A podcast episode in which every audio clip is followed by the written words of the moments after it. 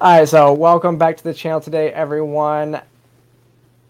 I'm your host, Sarah Higdon, and this is Transformative Freedom.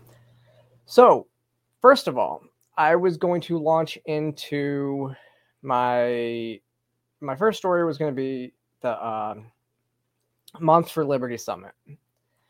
However, if you don't know, my I've been doing a lot of um, I guess lobbying across the country. I've been working with legislators across the country to get some of these bills passed to protect our kids.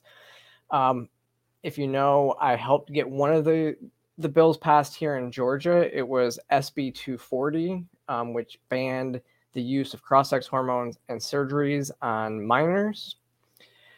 But one of the other big one, two actually three of the other ones are in Louisiana. So there's two bills in Louisiana. One I actually consulted on last year to help make sure, you know, almost write. I didn't write the bill, but I helped after the bill was written just to add some clarity to it. That bill basically says that a school has to um, they have to get parental permission before they you know use a child's new name and pronouns. So it's basically a forcing mechanism to you know um, for schools to tell parents when they're when children are having gender identity issues. The other thing it does is it makes sure that um, schools do not deviate when it comes to curriculum. Um, they don't deviate from state um, what is it from from the state standards you know so the state sets the standards. They can't deviate from that standard um, and that's again so that we don't we're not teaching you know gender ideology in these schools because it's not approved off on uh, by you know by the state. So the other bill and this is the one that was the really big one from uh, uh, obviously they're all big but it's the ones that are banning um the ones that are banning care i'm not gonna actually i'm gonna i'm not gonna say care. The ones that are banning sex changes for minors so you know puberty blockers um, cross-sex hormones and surgeries for minors those are the big ones to me. Those are the ones that are the most important to me i guess if i if i put them out there. Now i didn't work on this bill when it was being written, but I do support um, one of the bills. Uh, the bill that's, I think it's, don't quote me on this, I think it's 468. Um, and I've been trying to, you know, again, still push with legislators. So what happened? The bill passed. It passed the Senate, passed the House, and it passed with veto proof majorities. My concern has always been we know that the Louisiana governor was going to veto those bills, and he eventually did. So, uh, Governor John Bel Edwards vetoed all of the bills that, um, all three that I've been working on. The problem is, and this is my concern, is that a lot of these legislators voted yes on these bills, knowing that the governor was going to veto them so that they didn't they didn't they weren't the ones that were going to be you know holding up these bills. And if you remember that the one to ban cross-sex hormones eh, or ban you know sex changes that one got killed in committee. And then after committee it, like they had to do some maneuvering to even bring it to the floor for a vote. Uh, so they had to like you know pull it from that committee and put it into another committee that they sent it to the floor. And that one passed well within a veto proof majority in the Senate. Well, again, so the governor vetoed these bills. And now, um, my concern now is that they won't pass in a uh, in the veto uh, when when they when they bring it up for a veto override vote. Now, I don't know if this is true. I just got this literally you can see 30 minutes before um before the stream. I just saw it. I don't I, I have not confirmed its accuracy. So take this as you will, but apparently allegedly Louisiana Governor John Bel Edwards is threatening to take away funding for this bridge if the legislators override his vetoes on child sex changes. Again, I am waiting confirmation right now. I just talked to um, my contact in Louisiana. We're waiting confirmation, so we're we're gonna see if if this is true, um, and hopefully we'll have an answer by the end of the show. But let me just talk about what this means. So this means that oh hey, um, Katrina VR is actually on the Rumble chat, and um, that's who's obviously who sent this to me. So, what this means is that the ch- that the governor is willing to sacrifice the safety of every person that drives on this bridge in order to be able to harm children in Louisiana via, you know, sex change operations and and and, and all and the like. This is so yeah, 648. So it is, it's 648. So I want you to know, like, if you live in Louisiana, I don't know who um and if you live in Louisiana, call your legislatures today, or actually tomorrow, because actually they won't be there tomorrow. Tomorrow's Fourth of July. Call them this week, okay? Let them know that you support this override. Okay, so that's the main bridge between Shreveport and Bossier City. And actually, I know where Shreveport is. That's it's, a, it's the third biggest metro in the state. Actually, that's um, not far from Fort Polk, Louisiana, where the military trains, um, where the Joint Readiness Training Center is too. So I could see there being a lot of issues. So there's a lot of traffic issues on that bridge. Okay. Call your legislatures if you're in Louisiana let them know that you support this override and also let them know that you know that in order for them to um, not go into session again, not come back to session, they have to opt out. What that means a veto override session is automatically um, initiated the moment that the governor vetoes a bill it takes the legislature to it takes the legislature to actually opt out. So they have to say that it's so if if they don't go into a override vote uh, procedure that means your legislature opted not to which means that they probably would have passed this bill in the first place. Um, or they probably wouldn't have passed this bill in the first place, but they only voted for it because they knew the governor was going to veto it. So make sure um, you, you, contact your your representatives. And again, I will get verification on this right now. I've talked to um, yeah, I'm talking to my inside contacts within the uh, Louisiana government. So we're gonna we're gonna figure this out.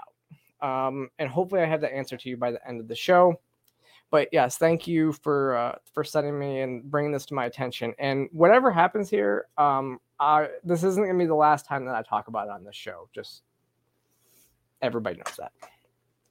But on with our show. Uh, um, so, so let me see, pull up.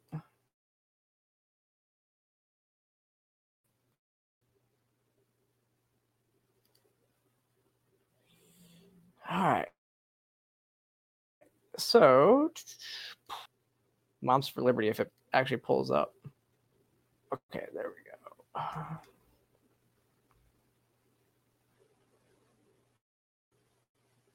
Still trying to pull it up. So here we go. All right. So if you didn't know, the Moms for Liberty Summit was held this weekend in um, Philadelphia, Pennsylvania. Now, if you don't know, Philadelphia has gone so downhill. I just saw a picture. I I was because if you remember, I was there a few months ago. Me and Chloe Cole did an event there, and Antifa shut the venue, the original venue that we had down. Thankfully, a church in North Philly stepped up and hosted us anyways, and so we were able to get our event moving. But Moms for Liberty, they held their event at the the Marriott as well as um, the uh, was it the Center for the American Revolution, I believe, Museum for the American Revolution. Yeah, so in Philadelphia, Pennsylvania. And what's interesting, um, so my boss, you guys know Libby Emmons. She was on the show um, about a month ago, maybe. She was um, on hand. She was covering it, um, and so it's really interesting. I want to play you this clip because she's asking these these two ladies that are protesting, and they're protesting outside. And I, I do want to note that, and I'll, I'll talk about this a little bit later. Like the protests there were vile. They were what you would expect. I think they were they were quite vile. But, but here is what these, these two ladies had to say when they were talking about why that they were protesting. I think my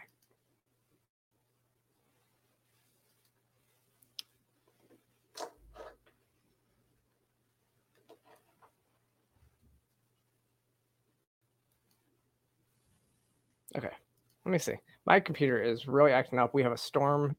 I'm here at Mom- I'm here at Moms for Liberty. I'm outside the convention. There's been a lot of protesters out. I caught up with two moms, uh, one of whom is a grandmom, to hear what they are protesting. Can you tell me a little about about what you're protesting today? I'm protest protesting the Moms for Liberty group even being here at the Marriott. I was protesting last night when they were down at the Museum for the American Revolution because it gives the, it gives the gives some credibility when they're actually a hate group supporting divisiveness, supporting banning books, supporting harm to trans children or gays and lesbians, and I'm here to protest that. How about you? What are you protesting today? Well, I've been hearing more and more about Moms for Liberty, and I think it's very scary given the state of our country right now that they are a growing right wing group and they've been named that. And, you know, we have to do all we can to protect democracy. And they're doing everything that's the opposite. You know, they're anti gay, anti trans, banning books that are so important for young people to have in their schools. They're going on school boards, even in it, trying to go to school board meetings, even where they're not members of that community. And I really think it's uh, awful that they're here in Philadelphia and that they were able to come here and um, they're not about anything that we need right now in the United States. Did you see where some state legislatures were trying to have the American Museum of Revolution kick out the conference? Yeah, I did see that, and I think they should have, honestly. I heard that a lot of the workers there were also against them being there. What are some of the books? Oh, go ahead. No, Uh, I think I think the reason they shouldn't have had them um, have their welcome meeting at the museum is it gives them credibility, and they're a hate group, and hate groups should not be supported in any venue. What are some of the books that they're banning that you think should be in schools?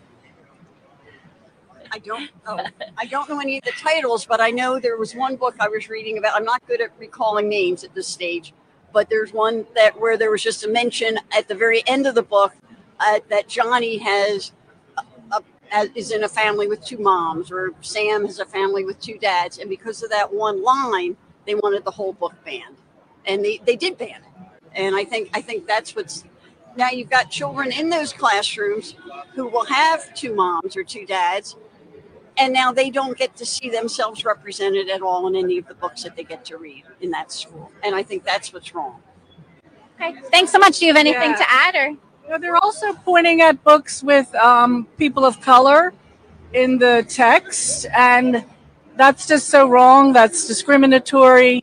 Children, like Martha just said, need to see all kinds of people and read everything. Great. Thank you so much. Thank you. So yes, Miss Andrea, you are absolutely correct. It's nice to see the NPC software updates in real time. See, this is the issue with um this is the biggest issue when it comes to like how people perceive information. Like these people have no idea what they're talking about. You're absolutely right, Courtney. They have no idea what they're even doing there. Yet they are they're espousing these views like they're just like facts. Like Moms for Liberty is a hate group, they say. A hate group. Anti-gay, anti-trans, anti all this stuff. It's really funny way that they show it though, because um, you know, they're they follow me on Twitter. Um, Tiffany follows me on Twitter, which is one of the co-founders. I've had great conversations. Um, I love um, Catalina, who is one of their directors, uh, one of their directors of operations. I don't know exactly what her title is off the top of my head, but Catalina Stube. Um, and and actually, you're going to see people that you may recognize on here. But that's the thing is they are just listening, and this is. I actually had somebody at an event recently when I talked about like where I work. Um, they looked up one of my one of my colleagues. I'm not to say who it is, um, but it's one of the big name colleagues that works with us, and they saw that he he was listed as a a far right influencer according to the Southern Poverty Law Center. And so he just like looked at that after googling it and being like, "Oh yeah, so you like question like I'm like so you don't want to do any other research in who this is. You just literally made up your mind and you're going to believe that." This is where this also goes wrong though.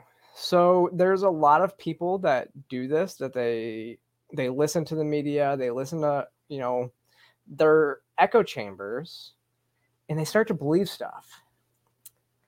And it was recently, and God, now I'm drawing a blank. Um,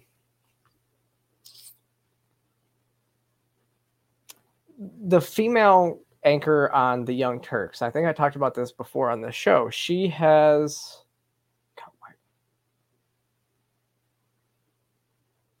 is it mm, it's gonna drive me crazy now. No, so she has started to change her views a little bit. Um, and she said it was really it was the Kyle Rittenhouse situation that changed the way that she viewed things where the media was saying all this stuff, or she was so, which, and she's absolutely correct in the way that she put this on an interview that I just saw the other day with her. She said the media doesn't necessarily lie. They just yes, Ana Kasparian. Thank you so much. Um, the the media doesn't necessarily lie. They omit things that make it seem you know what it's not. For example, anytime you see a like 5 second clip with no context on Twitter, there's probably some nefarious reason for it. Um, which happened last week with Roseanne with with Roseanne. If you if you didn't see, Roseanne was um I think and I think Ana well, so Roseanne said something that was completely tongue in cheek and if you listen to the full conversation you could you could understand how she was saying it and it was about I mean she's Jewish and she was talking about Nazis and you know Holocaust denial but she really wasn't because if you know the context of the whole argument she wasn't saying anything like that right she was actually she was actually saying the exact opposite of what her, the words that were coming out of her mouth because of the context that it was put in. So she was actually saying, she was literally saying the Holocaust was real and that many Jews were murdered in the Holocaust and, and all this stuff. So, like, just context matters so much. And, you know, so when the media does it, but yes, so Ana Kasparian, she, I think she is moving the way of somebody like Bill Maher. So, Bill Maher has called out his own side um, when need be, when when things are kind of getting ridiculous, and that's always appreciated. Those are the types of people that we can have conversation with. Um, but I do want to move on because um, I have a lot of videos on this. So, everybody knows I have a, a lot of. So there's more videos from this because I, I want to want you to see what kind of happened at this event. So, the first video, let me see, share this tab instead. All right. Liberty today. So, if you don't know who Nicole is, I love Nicole. She's at the Moms for Liberty event. Um, she works with uh, it's Nicole Solas with the Independent Women's Network.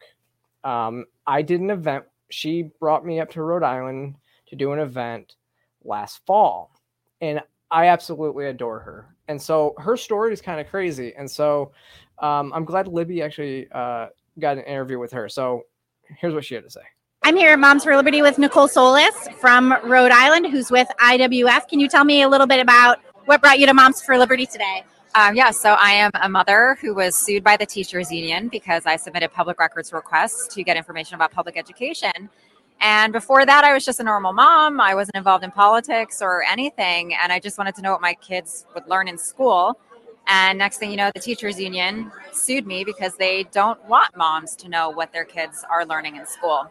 So now I've met wonderful people at Independent Women's Forum, where I'm now a senior fellow, and I'm here at Moms for Liberty to support other organizations of moms that are fighting indoctrination in public school, just like me.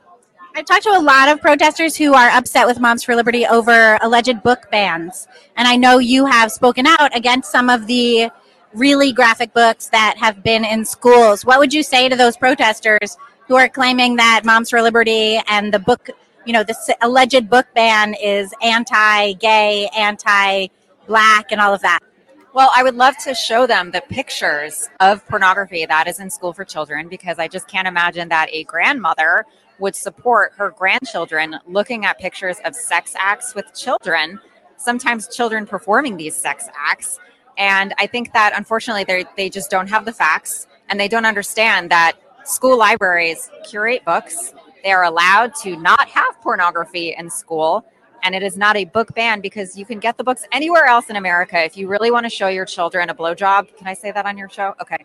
Um, you can go buy the book yourself. Uh, but it should not be tax funded. And mothers and parents and taxpayers all have a right to object to pornography in school. And this is not an extreme position.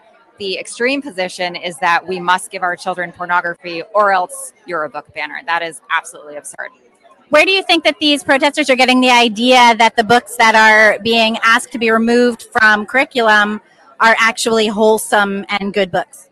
Um, they're getting it from propagandized media that says that if you disagree with pornography in school, that you are somehow anti-LGBT or a bigot. There's plenty of pornography in these schools that is also heterosexual. However, the vast majority is from the LGBT, um, you know, content area. And they're saying that, oh, you have to be looking at pornography in order to understand how LGBT people um, like have romantic relationships. But really, what's going on is they're they're dehumanizing kids who are going to grow up to be gay because you're you're essentially telling them that you should be looking at pornography because you need that. And every child should be treated with respect. They should not be exposed to pornography in school. It doesn't matter if you're gay or straight.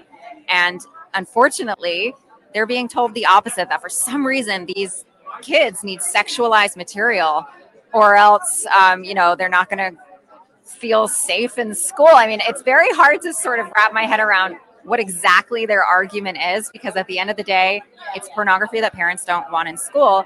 And it's unfortunate that the media can't even show these pictures that are in school books of sex acts for kids to see and even you know bring home to their younger siblings who will ultimately end up being traumatized by this pornography as well Thanks so much, Nicole. I appreciate it. Thank you. Yeah. So, like I said, um, and actually, it's interesting. Yeah, she nailed it. Um, it's they're not. It's not homosexual stuff. And yes, she is homeschooling her teenager. It's she's great. Like I said, I love Nicole. So homophobic, right? That she would bring a trans person, a bisexual trans person, um, up to Rhode Island to hang out with her for a couple days and and maybe give a speech. So homophobic. Um, and it's exactly what we just said. It's the media. People aren't actually looking to see what's in these books. The media can't show what's in these books. That's one of the things is it's like what we talked about with Blair White a couple weeks ago. Like Blair was her video on YouTube. I can't show this stuff on YouTube. Like one of the first times um, I was actually talking about again going back to Louisiana. I was talking about a library in Louisiana. One of the first reels I ever did for Gays Against Groomers. The library in Louisiana couldn't even um, like I couldn't show the pictures from the books on YouTube or else I would get banned. I there was no way um, because they're so graphic and like I said at the time the same thing. Like in that in one of the books, I think it was called "Let's Talk About Sex," and it was basically an instruction manual, and it had straight sex in there too. Um, and so it's not about gay or straight or any of that stuff. It's about showing stuff. And she nailed it when she said this isn't a book ban. We're not trying to ban books. We're just trying to remove it from children having access to it. Like you could still go on Amazon and buy all these books. Like nobody is asking for, you know, if you're a parent and you want your kids to learn all this stuff, then that's on you. Go buy the book and let them see it. But not where it's within easy reach of a child so that they can then again hide it from a parent. Um, so Evan Evan Wells asked, "Has anyone consolidated all these book titles?" Um, I don't know. Um, I want to say, actually, that's gonna. I'm gonna go on to the uh, the Moms for Liberty website. Maybe I'll do that right now. So if I go onto the Moms for Liberty website, they might have consolidated a list. Um, no left turn in education may have consolidated lists. I know that there is a lot of there are some lists out there. Let's see. Um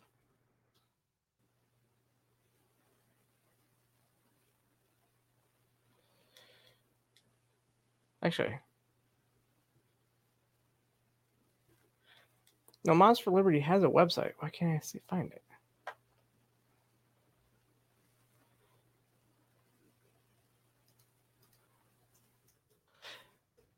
So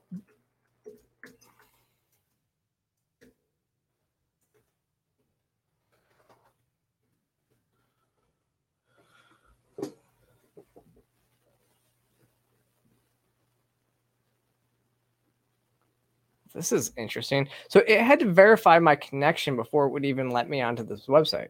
That's weird. Okay. So let's see.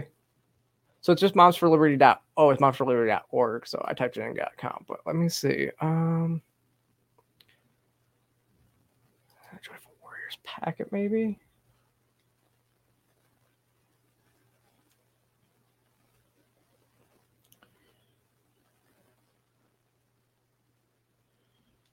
Um no, this looks like videos. Okay, not there.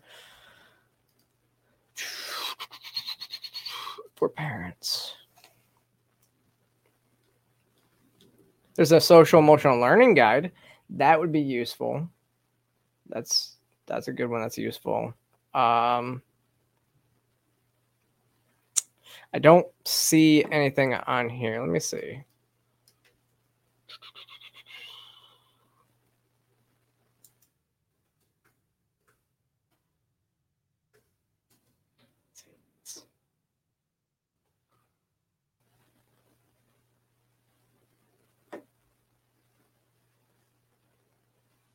Okay. While I'm trying to find that, I'm going to play some more stuff because, again, I love Nicole. Nicole's amazing, um, but she nails it. She nailed exactly what um, what's going on in schools right now. Now, another person that I um, am mutual follows with on Twitter as well. Libby caught up with um, Megan Brock. So here is what they talked about.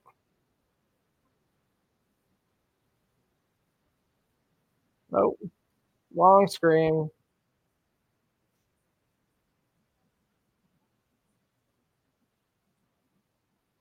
People, what do you have to say to the people who are protesting? It was great to run into my Twitter friend. How's the conference so how's the conference so far? It's awesome. Lots of great people, lots of great moms, lots of normal people. It's great.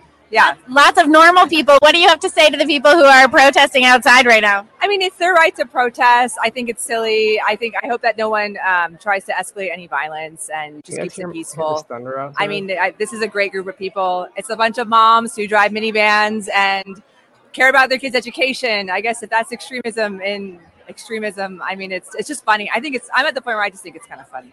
So, uh, almost every presidential candidate is here this weekend. What do you think drew them to this conference? Why do you think they want to talk to all these moms? I think that parental rights are a really big issue right now. I think during COVID, I know for myself, I lived right outside of Philadelphia in the suburbs, and we saw in 2021 that the school board elections not only impacted our school boards, but they actually drove the county-wide elections. So I think that politicians understand that there is this movement with parents, that parents are involved, and in a way that maybe previous generations parents weren't involved, and everyone is excited, and that that that energy can really drive, I think, big elections, not just small ones. Great, thanks. Okay, yeah. I mean, that's that's why the or everybody that I've worked with within these organizations has been just amazing. And she's right. There's just a lot of these people never wanted to be activists, and what changed that was COVID. COVID really woke a lot of people up to what their kids were learning in schools because they heard their teachers saying some of this stuff. Um, so it is. So yes, I did actually find a list. So you can find this list actually on um, no left turn no left turn in education if you go to their website which is um, no left turn.us there is a section under be informed under exposing indoctrination where it talks it has a list of organizations and woke school school staff and boards um, and then there's this list of books right? So they create a rating system and so you can go down and you can see some of these books. Now you got to remember a lot of these books were um, from when critical race theory was being taught in schools. But even american psycho is on the list.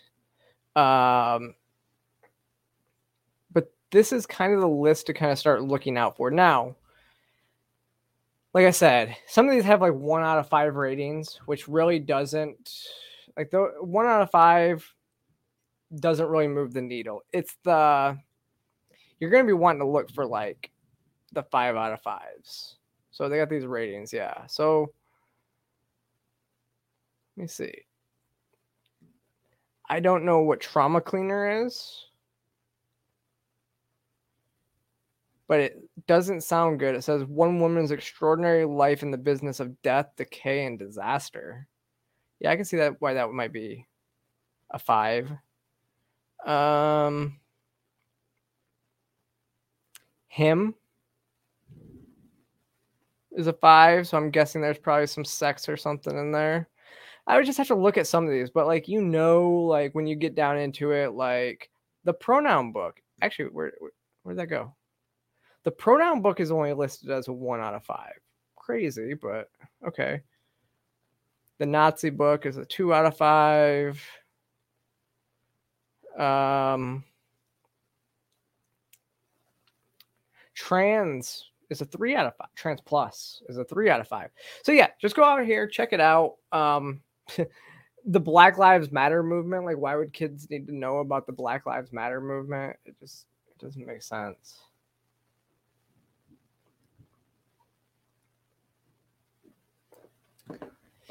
But um, moving on to the next. Um, so there you go. I mean, just go to No Left Turn Education. You can find that list as part of their resources. Um, surprise again, yeah, like Moms for Liberty doesn't have it posted on their website, but um, it is a good idea. I think. Um, okay. Um, I'm here Moms for Liberty with Nicole Solas from Rhode So, Island, who's with IWF. I'm going you to go to another friend of mine. Um, so th- this is um, Scarlett Johnson actually talking about. So Scarlett, Scarlett Johnson talking about actually the hate that they received when they left the uh, the venue the day before. So that's the thing is they were getting harassed as they left the venue with some of the worst stuff, and I'm going to show a lot of that too. So here we go. After a really fun long day um, in Philadelphia at the Moms for Liberty 2023 summit, everyone leaving was getting yelled at and harassed. They had bullhorns. They were screaming all sorts of obscenities, saying, "We hate you. You need to leave. Philly is a trans city. We don't want you. You don't belong here." They were wishing that wishing that everyone would die. We talked to some of the police officers and they they said we're watching. It's okay. You can go out to the Uber. As we started to walk out, they they swarmed us. They tried to separate us. They were going in between us. They had bullhorns. They had cameras out. They were telling us they were going to make us famous, that everyone was going to know who the fascists were, who the Nazis were. Then it went fast from there. Um, we, we like got into the car and they were yelling, but they surrounded the car. I heard they were trying to block the our driver from leaving momentarily, and he has the his cam. They're following us out. They surround the car and then they scurry. After So I met Nicole, or I met Scarlett. I mean, whew, I met Scarlett when I was um, I did an event in Wisconsin, um, with no left. I did. It was not actually no left turn. I think was part of it, um, but it was Parents on Patrol, um, and Scarlett is a member and runs the Moms for Liberty chapter out there in Wisconsin, um, and so she's just another mom activist who has welcomed me with open arms. So again, I'm just glad that Libby has linked up with these people. The only thing that I am mad about, and I told Scarlett this, is that they didn't invite me to come. Um, and she said they should have, but so next year, Catalina, Scarlett, Tiffany, bring me out. I would love to come and and show these people that it's not transphobic. Like y'all are not transphobic, and we all know this. Um, but um, yeah, I, I say that in jest. But I was actually uh, I was watching all these videos that Olivia was posting and writing them up, and I was like, I was feeling a little, you know, FOMO because I wasn't there, and it looked like a great event. I was I was excited. I could have covered it as well. But here is actually Scarlett posted as well. So this is what she posted. Like this is what they were doing. Yeah, we're good.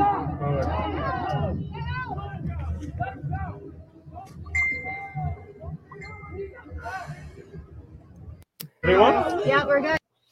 And this is another group getting yelled at as they leave the venue.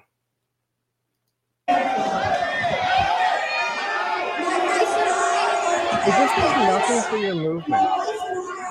Like, what do you actually think something like this does for your movement? It does nothing. It hurts your cause. Like when you act like this towards moms, I mean, the sweetest moms in the world. That's this is how you're treating them. It's just despicable, and I hate these people. Here's another angle of that same one.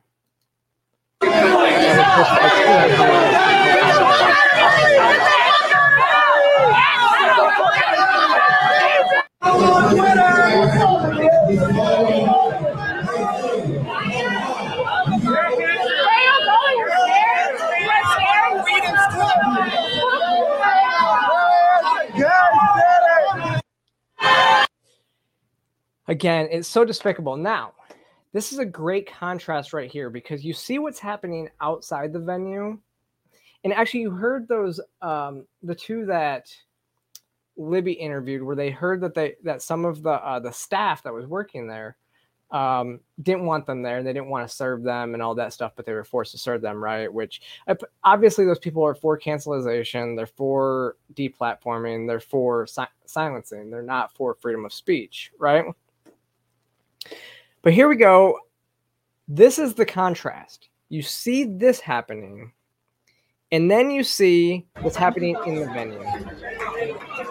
They are thanking the staff the staff got a standing ovation in another video that I saw. So they're thanking the staff. Like this is what this is the contrast, right?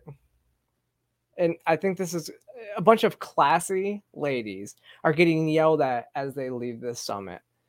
It's just it doesn't do your cause any good. I don't know why you think that it would. So this was posted by Megan. So yeah. Um let me see. So that's all I have to talk about with that. I, I used almost the entire hour. So we we, we are going to go over, I think. So if you guys can't stick around, that'll be okay. That's okay. But we, I do want to talk about some other stuff. Okay, I could have talked about that this whole show and been fine with it. But now it's time we talk about the Constitution for a second. I mean, tomorrow is the 4th of July, and I forgot to, off the top of the hour, wish everybody a happy 4th of July. And now we're going to talk about, again, the Constitution. And obviously, everything's a little bit, everything is a little more um, liberty focused in this stream tonight because of, uh, you know, the, it's 4th of July. Why not? Liberty focus. Yes. Okay. First case. So if you have been living under a rock, then to bring you up to speed, the Supreme Court ruled on three controversial rulings on Friday. They shouldn't be controversial, but they are. Now, the first one affirmative action in college admissions. So they ruled that you cannot use race as a legal basis to discriminate um, and admit students to school. So, what happened here is um, so they they took Harvard. Actually, it was two cases, two separate cases, but they they talked about it because the way that the admissions process works is that it's not based on fairness it's based they, they they weight skin color and that would be discriminatory based on the equal protection clause under the 14th amendment which says that you cannot discriminate but like everybody has to have equal rights and so everything should be equal when um you can't discriminate based on race so you can't discriminate against asians or white people either when it comes to admissions into uh, schools. And so Harvard was one of them. And so the ruling was interesting because um, it did. Um, it showed what Harvard's admissions policies were, and that was actually the tweet that another tweet that I had right above this. So when you look at Harvard's admissions policy, so if you see the academic decile um, is over here on the left, and when you look at it, you say, so a 10 is a very high performing individual, right? They're like the top of their class, their everything matches up. So basically, if you have a, you know, a 4.0 or above, I didn't go to a school where they gave above, but um, and you had like a very like top like one percent um, SAT or ACT scores, like this is what they looked at. That's the top decile, and then it goes down by basically what your performance would be. So if you were within the top decile, you had a 15.3% chance of getting admitted to Harvard. Or you, or they descri- or they said that only 15% of those would be admitted to Harvard. If you see this is where people get confused. If you are asian you only have a 12.7% that is the lowest of all. So asians actually have a harder time getting into universities than white students african americans it's if you're in the top decile 56% and hispanics is 31.3% now think what's really interesting so Go down to the fourth decile. If you're if you're Asian, you are pretty much no chance of getting in 0.9%, right? Whereas an African American in the fourth decile has a better chance of getting into Harvard than an Asian American in the 10th decile. And actually, when you look at it too, a Hispanic in the sixth decile has a better better chance of getting into Harvard than an Asian American in the top decile. And so I, I saw somebody tweeted back at me when I put this out there and they were like, "Well, if you actually look at Harvard's admissions and stuff like that, well, here's here's the issue. When Harvard puts out their admissions, yes, more white people get into Harvard than any other race. But there's a higher population of white people. I mean, white people are the highest population in the US. And so when you actually look at the admissions rate, it's a little bit skewed um, off that fact you know, based off of population size. But here's the thing. I keep hearing, and there was a, um, I wrote an article yesterday because, you know, the Obamas were tweeting, yes, absolutely discrimination based on race, right? So I got a, um, I wrote an article yesterday as well that showed the Obamas were tweet were like rage tweeting about this, this yesterday because it was discrimination. Like they they they you know, but Michelle Obama in her in her it was Joy Reid said this as well. In her first semester, you know, people would say that I only got there because of my skin color, and that was wrong.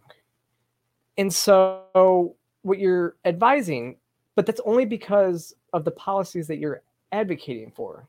If you have a fair system across the board and everybody's on an equal playing field based on high performance, then it should be no issues. And we can talk about legacy. Um, that's one of the things that a lot of things people bring up is is legacy admissions.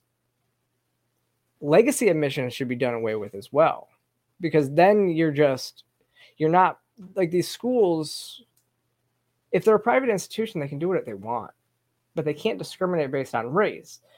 Um, but legacy admissions means that you know if your parents bought the football stadium they they will hold you to a higher regard than anybody else. Those might be those are an issue. If you if you're talking about discrimination in general general generalities but um, I agree. But that's not what this was was was intended to get rid of. So again, a public university should not be allowed to do that. Private universities don't go there, you know.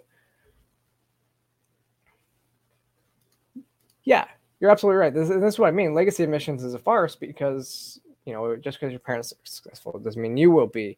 Um, which is what's um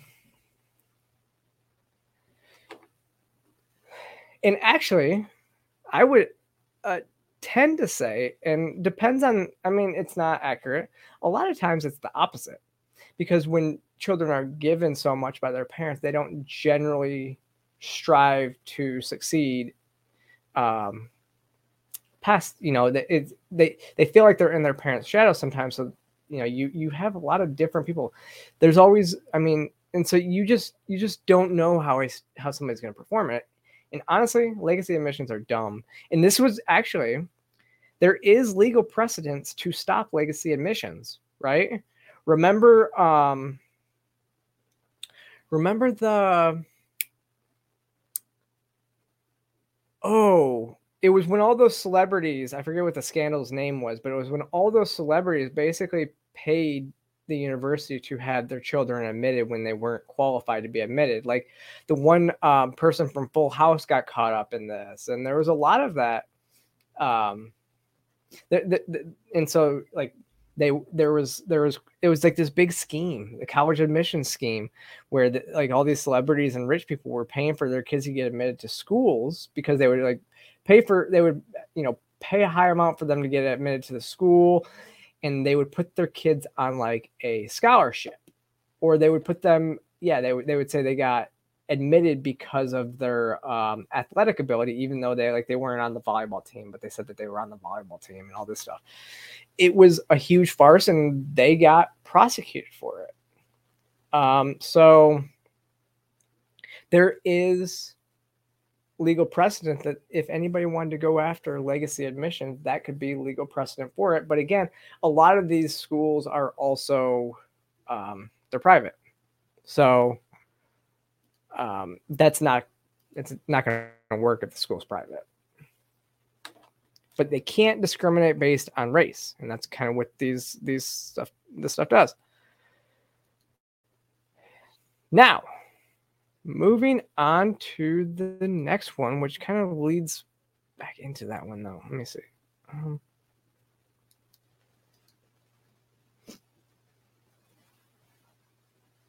trying to remember what I have. Yes, Lori Loughlin, Felicity Huffman, and William H. Macy's kids got um they were all wrapped up in that. They all got charged for it too. So now let's talk about the Christian web designers. So this case, again, six to three split. It's the same conservative judges that are doing this. Now, this was a case of a Christian web designer that says she couldn't host gay weddings on her site. Like she couldn't design the weddings for the like the, she couldn't design the websites for these um, LGBT weddings, and it's kind of it was basically the uh, the cake baker situation all over again, um, where they wanted her to, you know, use her creative skills to create these designs for their for their wedding. But she's a christian doesn't believe in gay marriage so she decided not to. It's a complete violation of her first amendment rights look and it's it's really funny watching a lot of the lefties melt down on twitter because they say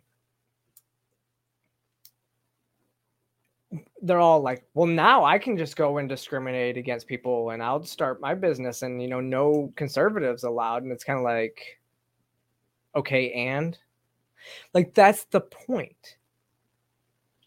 It's fully the point. Like any private business should be able to deny service for whatever reason they say fit. I don't know why anyone would want to force a business to take their money that doesn't want it. Why would, as a trans person, let me ask you this, and I don't know her background. So I don't know if it's again.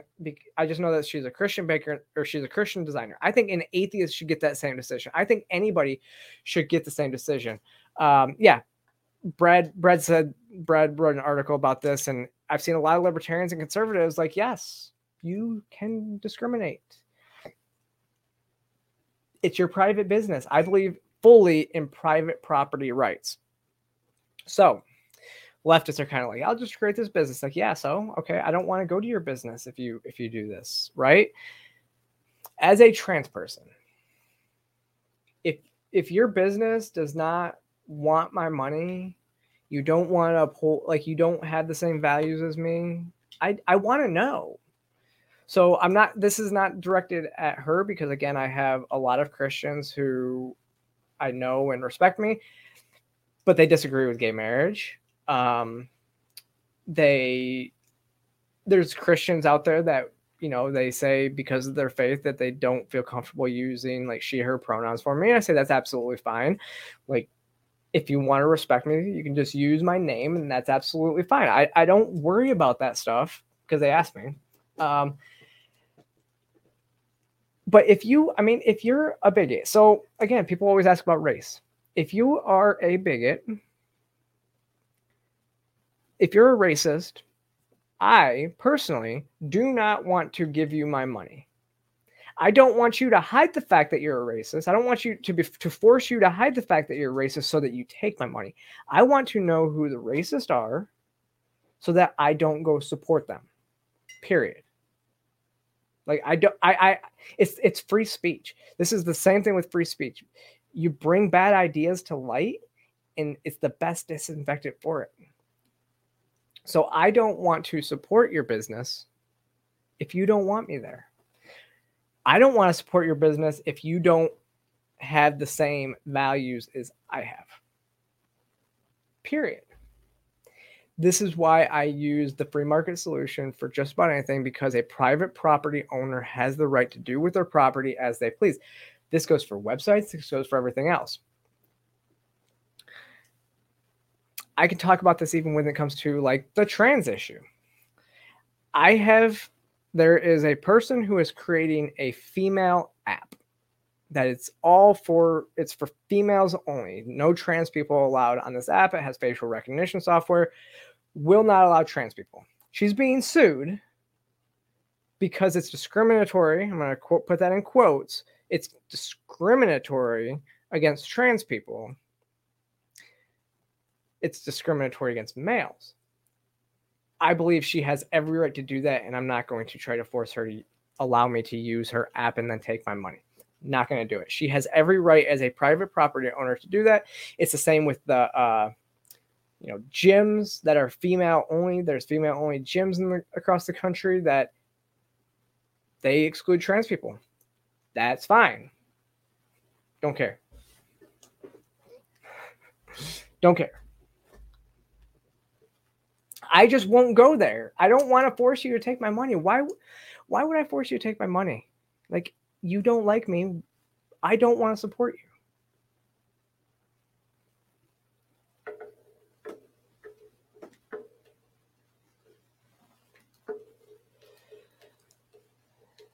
Well, it's easy to say, but there's more complicated when you bring soldiers to integrate schools and black communities have nowhere to get groceries. Do you think that in 2023, that there are that many racists out there that would deny anybody, you know, the chance to get groceries, schools. And this is also a difference between private property and public property. Okay. Public schools are very, very different when it comes to this matter because it's paid for with our tax dollars it's not a private it's not a private property matter when it's a pub when it's when it's a government facility. That's why I talk about the bathroom issue. I always say that a business a private business has the right to make the has a right to choose you know the rules around their bathrooms when it comes to trans people. I believe that public property should all have third spaces and that trans people should use those third spaces. Period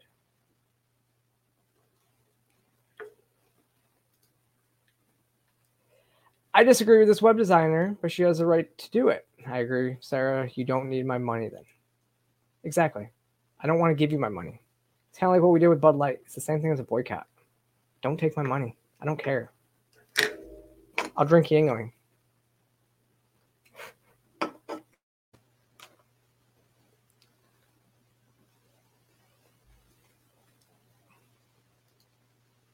Oh, I gotcha. So no talking about the civil rights basis for that too. But you're right. You know, but the thing is, even and correct me if I'm wrong, I could be wrong about this.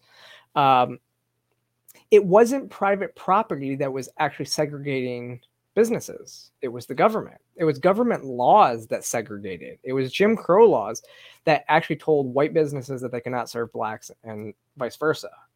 Um, and so I believe it was government laws that forced that. It's the same as California forcing self ID laws onto businesses. I disagree with that. I don't think that California should do that. And I don't think that, you know, Florida should step in the way and force private property owners to um, not allow self ID. It's a private property um, owner's discretion period. but you're right. All right. Now, what's Courtney says, uh, yeah, state by state discrimination. That's what's going on right now. You're having state by states, you're having each state choose this stuff, and it should be down to the individual private property owner's rights. Like you have the rights within your house. Private property goes all the way down to the individual. Like you own your body. So you have you have a like your body is your property and you have a right to do with it as you please. Same thing as your house. You own your house. You have a right to do with your house as you please. That is your private property. The state is only infringing on your rights to private property when they force anything on it. So I'm not talking about HOAs. HOAs are the devil, but the the thing about HOAs is you sign into an HOA. It's kind of like a union. You you you sign into it. You like you you agree to be within an HOA. But I'm talking about like government zoning regulations on the property that you own. So you own farmland and they tell you they tell you that you can't have cows. Well, you should be allowed to have cows. Like why can't you? Like those types of things are are infringements on your rights as private property owners with your house. Same thing with your business. It's your business. If you own it, then you can make the rules within that establishment. It's exactly it's how everything should go. All right. But we will move on to the last Supreme Court announcement from this week. The Supreme Court decided that the Biden administration's student let debt uh, cancellation um, was unconstitutional. Okay. So he said, uh, so they basically said that the president, actually, and through the Secretary of Education, does not have the ability to give the $10,000 payments. What we know happened is the president signed this bill. He was buying votes, and he knew this was unconstitutional in the first place. He bought votes in the last ele- he bought votes um, I believe it was in the midterms, and that is how. That's why this. That's why they passed this. They never expected it to get past the Supreme Court.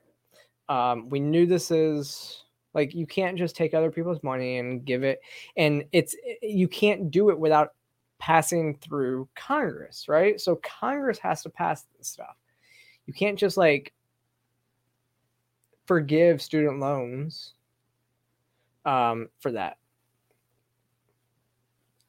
Now, one of the things that he actually stated, which is completely wrong, well, he he he blamed Republicans for not passing a bill, um, or for this getting denied because because the Republicans had the gall to actually sue to not have their constituents uh, pay for other people's loans that they took out. And the problem is, is that government's completely responsible for the student loan program being the way it is. Student loans should be allowed to go through bankruptcy, and then and actually, and then you don't have to force companies to take these bad loans. Like you would see a change in the price of college, you would ch- see a change in the amount of student loans being taken out. You would see a complete flip of the system um, but right now, the system's set up to where universities can take advantage of this. The banks take advantage of this because the government will back these loans and you cannot uh, forgive this debt through bankruptcy. I think that's the way you go. Think you, you, you take that off and, and you see what happens and you allow the free market to work. So, biggest problem he did is say that is try to compare it to the PPP, right?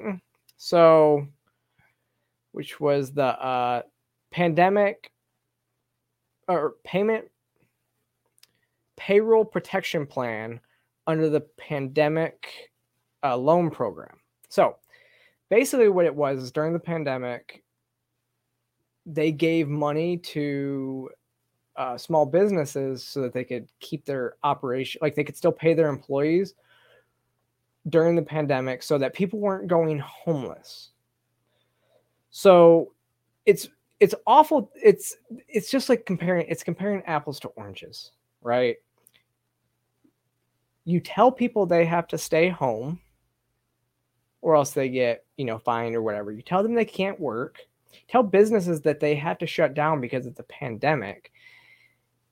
And then to in order to kind of meet so that they can make ends meet while you do that, you give them money. The easier solution would have not been to close the economy down in the first place. Then you wouldn't have need the then you wouldn't have needed the PPP loans. So again, it was the closing down. It was the pandemic, like the whole reaction to the pandemic that caused the PPP loans. The people in businesses, they didn't choose to take out a loan from the government and you're just going to forgive it. You forced them to.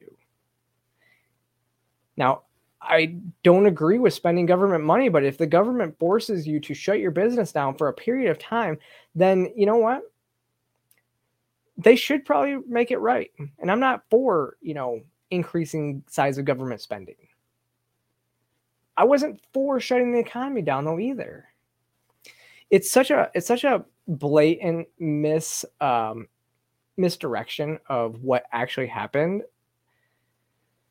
I'm telling you, I, I can't, I can't. And basically, he announced that he's going to. The president announced that he is going to. He, he's moving ahead. He's going to do this on ramp repayment program. So, like, you pay what you can. Your interest is still going to accrue, but it's going to continue. It's going to go up, and if you miss a payment, then it's not going to hurt you. That's just going to put borrowers borrowers in a even worse place like this isn't going to pass. So it's just going to put borrowers in a worse place financially as things go on. But here we go. Because I mean, think about on an eighty thousand dollar student loan. What is it? I don't even know what the percentages are because I don't have a student loan. But you you pay at student loans, and you're just going to accrue interest. So I mean, you could have another forty, fifty thousand dollar debt added on to it by the end of the year. And you think that's a good idea? I don't think so. I don't think that I don't think you should think that you should allow these people to go through bankruptcy. You know, absolve it in bankruptcy. That's that's what bankruptcy is for. You know, but again, it's it's the Frank Dodd. It's it's was it Frank Dodd?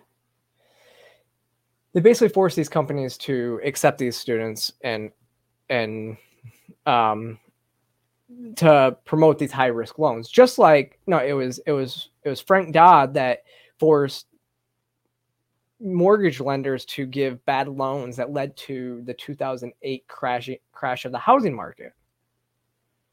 The only difference here is that they can't forgive this, so that you know these student loan lenders are just like, okay, cool, but it's not it's not good. Um, what was really interesting was this um, like i said earlier we know that the president um, said like why he did it. He bought votes. And it said why did you one of the reporters actually asked him in the in and said why did you give millions of borrowers false hope? You doubt you've doubted your authority here in the past, which he has. He's literally said that he did not. And actually, they used Nancy Pelosi's words in the ruling, which she had said the president does not have the authority to do this. And then, so when she when they said you've doubted your own authority here in the past, he said I didn't give anybody false hope. It was the Republicans who snatched away that hope. No, no, no. You you gave them false hope because you you knew that this was unconstitutional. Yeah. So But what's really interesting about this one, so this is this is kind of funny. So I I really I tweeted this out. I am really I'm scared for the state of, you know, law, like lawyers in our country um coming up because law schools across the country have melted down over basic fundamental rights. Like, so Boston University, their law school, they encourage students to seek therapy after these Supreme Court rulings that we just talked about. So they said basically they told everybody that as a reminder BU also offers a number of wellness resources that are willing and able to help students navigate these times in an email that talked about the supreme court the supreme court rulings against race-based administration student loans and the christian web designer cases. So basically they're like we know this can be hard for you. So here's our resources you know go go seek out our resources if you can't deal with this. Even though you're a future lawyer and you should understand why these cases were settled the way that they were. This is you know kind of the basic of constitutional law the basis of our system that you're learning in college. It should be pretty easy right? But it's not the first time. I mean this is what we started to see in the last year. So if you remember in March, Stanford Law School shouted down a Fifth Circuit Fifth Circuit Court of uh, Court of Appeals judge Kyle Duncan as he was talking about free speech and saying hate speech is free speech. And they shouted him down. And actually, the DEI coordinator there actually got, um, I believe, got um, fired or suspended. I know that they at least got suspended at that time while an investigation was happening um, because of the event. And the students that were involved in the shouting down actually had to go to um, First Amendment like courses about you know why the First Amendment matters and everything like that. And they they, they did apologize to uh, Judge Duncan. But in October, it was the uh, James Ho from the uh, same Fifth, Fifth Circuit Court of Appeals, who said that they would no longer hire from the Yale law firm after uh, for because that everybody at the Yale everybody or everybody at Yale Law School Yale is a closed and intolerant environment. Um, and I forget what sparked that one. Oh, because um, over 100 students attempted to shut down a bipartisan panel um, on civil on civil liberties. That includes uh, people like drawn blanks tonight. Sorry, um, but it was a pretty bipartisan panel from what I saw on that. Yes, exactly, and this is exactly what I was talking about even earlier when it came to the. Uh, I prefer hate speech to be free because it allows a nasty person to show who they really are. It's the exact same thing I talked about earlier when I talked about private property rights. I can, I fully agree. I support all of that. I support individual liberty. Um, I support private property rights. Um, but then in 2022, in February 2022, Georgetown law students demanded Professor Ilya Shapiro be fired after stating that nominees for the Supreme Court should be based on merit and not race. And think about this. Think about how racist people are when they think that, you know, minorities need special treatment in these areas to get admitted into schools. It's a racism of low expectations. Um, and I'm not going to talk too much about race, um, but that's really what it is. And when you see this stuff, it's like, we're not the ones being racist when we say that you should it should be equal across the board. This is that's what equity is about. This is what they don't like is because this erases their equity. Fire, you know, diversity hires and diversity admittance is what equity does. It doesn't make things equal because it's not equal outcomes for equal um, equal achievement. So that is all for the Supreme Court rulings. And the future of law does not look, it doesn't look great. But I've heard that this is kind of just the same thing that continues to happen is hopefully, you know, law schools and everything else. I mean, it was Stan I think it was Stanford who put out the the pronouns guides and using stuff to be more inclusive language and stuff like that. None of it really makes sense, but yeah, you're absolutely right. I see you've joined us over here on YouTube.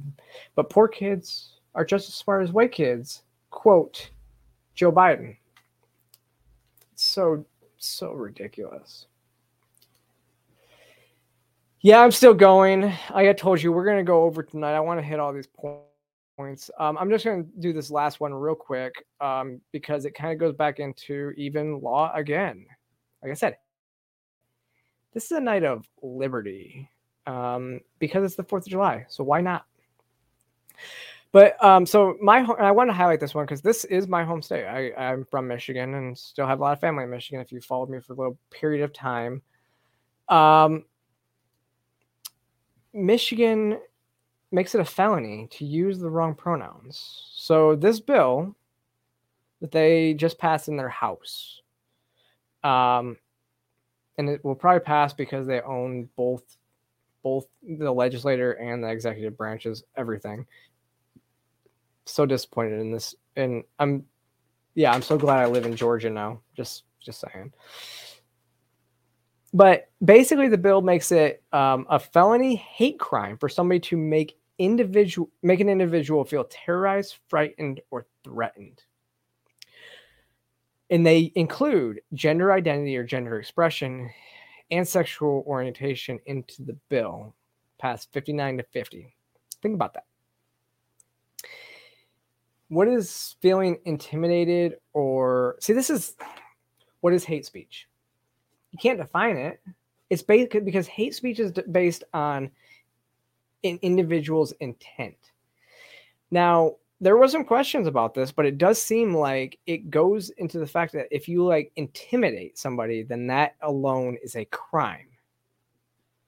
That's the crime.